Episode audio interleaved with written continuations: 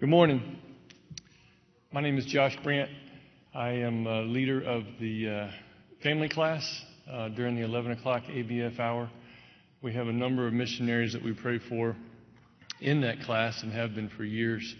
Uh, Marty and Shelley McKenzie are one of those, and um, I'm very excited to hear about their ministry. They have a number of, uh, of things going on. So I'd just like you to welcome Marty, if you'll come on up and uh, just give him your full attention. Thank you.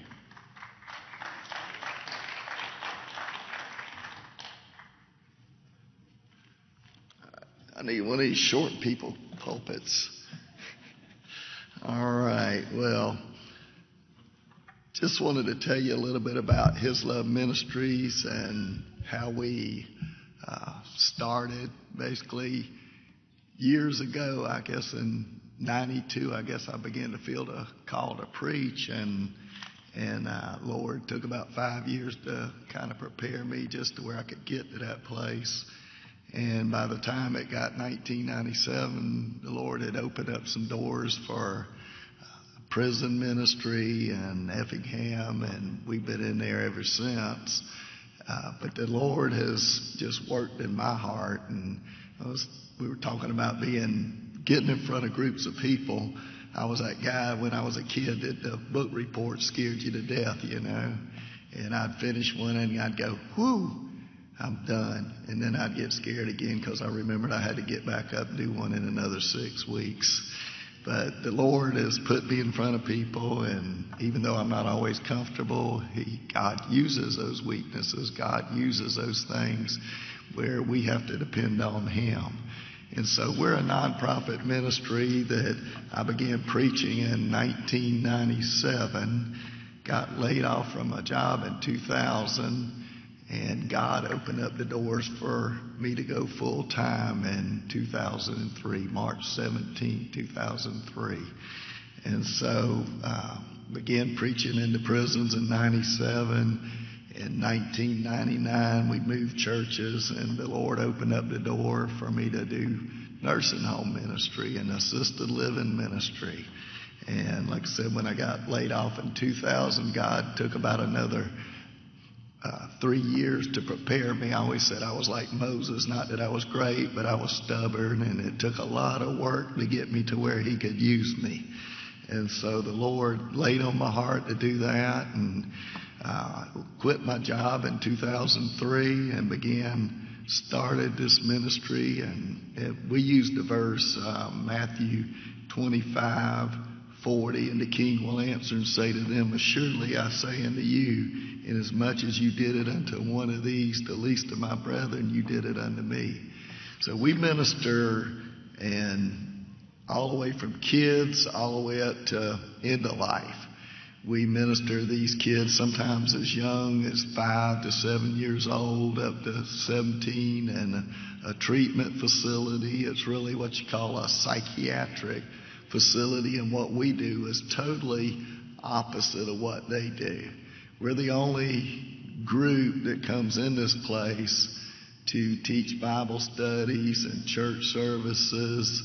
And pre COVID, we were doing like four times as many services as we do now. We were doing about 2,400 services a year in all these nursing homes, assisted livings, jails, prisons, treatment centers, uh, facilities for homeless women and and uh, veterans and and all of these things were going on, but COVID kind of shut us down in a lot of ways because of the restrictions. During that time, we did some Zoom stuff, but uh, a lot of it just kind of we're not able to get back in because of some of these restrictions and vaccines have made it difficult. And it's always been hard to get people to minister in the places I guess we go to. And I guess what we do here in the United States is nothing to compare to what some of these people do that are laying their lives on the line. But it's amazing to me that we can't get these people to go behind the scenes to to do the things that we need to do. And so I started this ministry really the Lord laid on my heart to reach out to those the world has forgotten. We go to where people in most places can't get out to church services or Bible studies, and or it's really really difficult, and so we take the gospel to them. And so we don't have any church buildings for ourselves. Uh, our homes are our offices. We don't buy many supplies. Our goal is to provide church services and Bible studies. We don't care about all the frills and thrills, but we just provide those things. And, you know, we've never gotten really into giving business. If people can make stuff and people can do, about the only thing we give away is mostly Bibles and birthday cards and Christmas cards. And sometimes at Christmas we do a reach the forgotten in the nursing homes that don't have families, and we try to minister through Christmas gifts for them. But everything we do is designed to take the gospel of Jesus Christ and Him crucified to people in places who cannot get out to hear the good news. We do it through Bible studies, church services, biblical counseling, supplying Bibles and other biblical materials that encourage spiritual growth. We uh, use a lot of social media now because of not being able to get as any many places. So I am on many social media flo- uh, sites, and we do daily devotionals. Uh, also, I have the sermons that I've preached in places. Plus, almost 20 years ago, I started putting these little 30 second devotionals onto his radio it's uh, out of Savannah, Georgia, and they're still on there. And so we, uh, you know, I provide them new devotionals, and they provide them and put them out there, and and uh, people even up here, I guess, can still hear that station. And so we uh, are on many podcast directories and Facebook devotionals, and all of those things are out there. And because of the serious nature of what we do and preaching Christ and Him crucified, uh, the nature of the places we go to, we, we are always seeking solid biblical truth teachers. And it's really hard to find those kind of people today, to find the people who are solid, who are serious, consistent and disciplined people. I always tell people before they ever come to minister, if we ever can find somebody, is that you need to be consistent. You need to be disciplined because when you quit showing up, these kids, these people are very disappointed because we're the only bright spot in their day or their week or however often we come in there. And so when people just disappear, it just these kids, these people, they think it's because of them or something. You know, they they like, well, what did we do? You know, why is it so and so still coming? And so it's really difficult that you know when these people are expecting people because they've lost all the people in their lives just about, especially these kids. And so we're also looking for people who are work, willing to work behind the scenes without recognition. And so our goal is always to spread the gospel to those who really need to know it and hear it, which is really most of the United States anymore, but, but, but the places we go to, and those that know Christ as Lord and Savior to equip them to better live their lives and hopefully minister to others. And we use as our slogan, I guess, as our term that we minister to those that the world has forgotten. We reach out to those people. And so we provide services in Georgia, and I'm originally from Savannah and uh, got lived there almost all my life until four years ago. And uh, I'll tell you maybe a little bit more about that in a second. But we minister in Savannah, Chatham County, Effingham, Georgia, and then we moved four years ago to South Carolina, up above Lexington and Columbia. It's actually considered Leesville, South Carolina. And we minister in the Batesburg, Leesville area, Lexington and Columbia. Uh, my wife does a, a Bible study for ladies at Toby's house and homeless for women and children.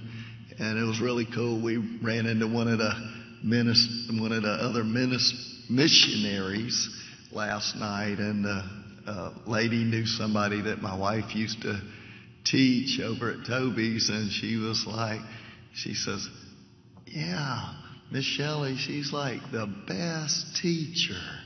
You know, and and it was just we about broke out in tears, and you know, this lady just comes up and talks to us. That's the kind of thing God does sometimes in your lives, you know.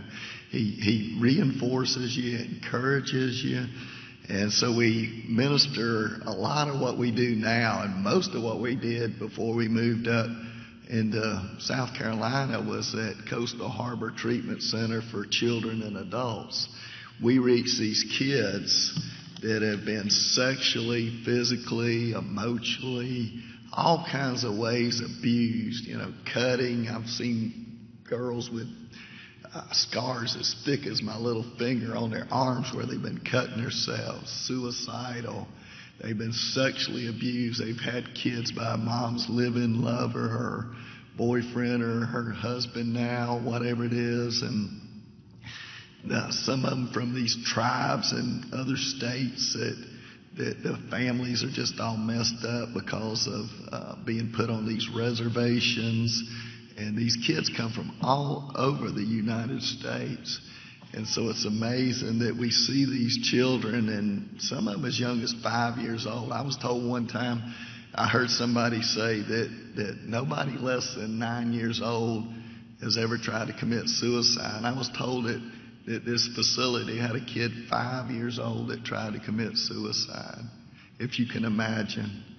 And so these children, they come and they, they've been abused and mistreated and they come and they need love and attention. And when we come, some of them are like, here's church, here's church. And some of these kids, you know, I heard somebody say that some of these kids, people don't know about Jesus. Guess what? Some of these kids have heard the name Jesus, but they know nothing about Jesus. A lot of them are into witchcraft and all kinds of things. And uh, I was reading part of one of the things out of our newsletter. One of the guys says every time they go to Coastal Harbor, one of these boys flashes devil horns at them. And there's demonic stuff in there. And these kids are hungry for love and attention things that they've never gotten. And it's amazing. We go in there and we see some of these lives changed. We don't see all of them, but some of them we see changed. I remember this girl one time that she didn't even want to be touched. My wife tried to pat her on the shoulder and she just, don't touch me. Before she left, one day I was preaching and there was like 25, 35 kids in there.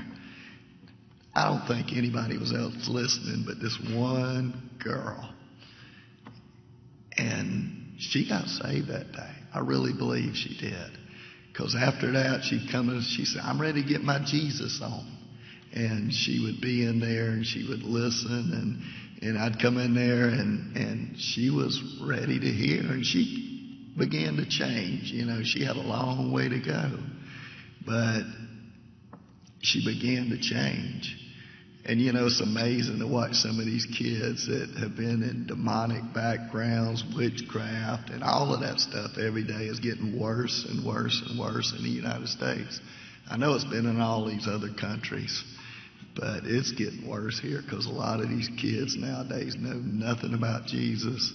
They know more about all these other things, bad things, and not the good things. And so we minister to adults in these facilities to drugs, alcohol, suicide. Some of them are veterans and uh, people that are in the service and dealing with struggles from the things they've done and seen. And, and we deal with those. And, and teachers, you know, one of the guy, one of the guys that helps me at Coastal Harbor Adults, he was he was ministering to a teacher, and we've ministered to people from all walks of life in these facilities. You never know who you're going to meet in one of these facilities, one of these psychiatric facilities. And it's amazing we're still in there since 2008 because everything we do, they're over here with what they do, and we're totally on the opposite end with Bible studies and church services. But God has opened those doors for us to be in there. Like I said, my wife ministers uh, a couple of times a year. She doesn't get to go in like she used to to a place. It's a women's homeless shelter for women and children. We're ministering to veterans in a facility up in Lexington, South Carolina. And a lot of these guys are dealing with the things, and you know, a lot of these guys are homeless too. They've they've been living on the streets, and they're trying to get their lives straight. And this place we go to, they're trying to help them. But one of the requirements is they have to come and hear the Word of God preached. And we also go to the assisted living facilities. We aren't even really in any nursing homes anymore because of COVID restrictions and vaccines and the lack of people that have taken vaccines that are willing to go in and go to that type facility. So we've probably ministered to about 4,500 this year, plus we partnered with another ministry that's in North Carolina. Uh, they are in upstate South Carolina and western North Carolina, and they they minister to 28 what he calls care homes. These are nursing homes and assisted living facilities. And we've partnered with them because we weren't able to get in as many places, so we began to partner with them some and, and help them financially because they were doing what we have not been able to get people to do where we're at. And so we're ministering just out of His Love Ministries to nine different places with 16 different areas of ministry. Just tell you a quick story and, and try to close out here, but I was in a assisted living facility on Tuesday and I go to the memory care side of two assisted living facilities. And I was in there on Tuesday and it's like, it was total chaos. And nobody's listening, nobody's doing anything, and I'm like trying to start, I'm trying to read the verses out of my Bible and getting ready to preach, and you know, just sing a few Christian songs, and then I I preach about eight or ten minutes and give mostly a gospel message, and it just I'm like, oh goodness, this is not going to happen today, and I'm just like, Lord, please, and and then these nurses are talking over here to the side, and I look at them and say, Ladies, please, can y'all go somewhere else? I said, We got enough chaos in here already. Please go somewhere else and talk if you're going to talk. And they're like five feet from me talking. And so I'm like, finally, I'm like this close to leaving. I almost left, and I'm like, okay, I'm going to try one more time, Lord. So I stop and I begin to read the scripture and I begin to preach, and bam, you could hear a pin drop. Eight or ten minutes. I had everybody's attention. These are memory care people. And I don't know what the Lord does, but I've been in memory care places before where people are going, I need to get right with the Lord. But there's also staff in there who can listen, right? And so today We've been a ministry that's been on mission since 1997. And we provide church services, Bible studies, and devotional messages to people in facilities who otherwise would not be able to get out and hear the good news and be spiritually nourished.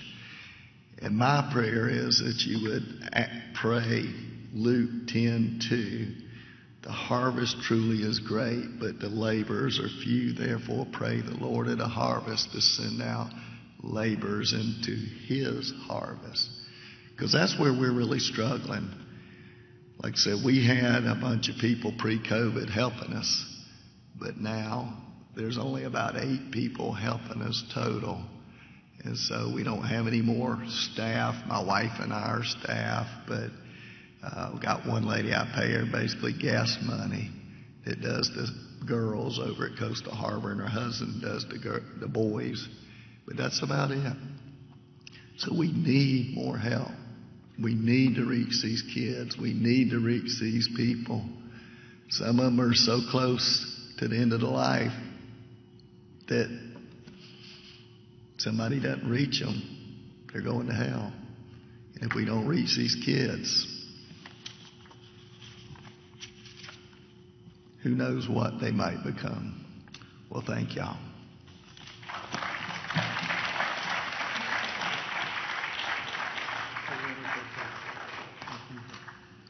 Let me close this in prayer. Lord, we thank you uh, for Marty and Shelley and for Love House Ministries. We thank you for how you blessed this mini ministry in, uh, over the years. Would you lift them up to you? Pray for um, just for their protection. Um, but Lord, we do pray that you would provide the laborers. Um, as Marty said, uh, there are many avenues, many places that they can be. Uh, they've lost many volunteers. We pray that you would bring those back and you would open even more doors, uh, that the gospel may be uh, proclaimed, that hearts uh, would hear the gospel, and that lives will be changed because of it. We thank you uh, for how faithful and true you are, and we pray these things in Jesus' precious name. Amen. Amen.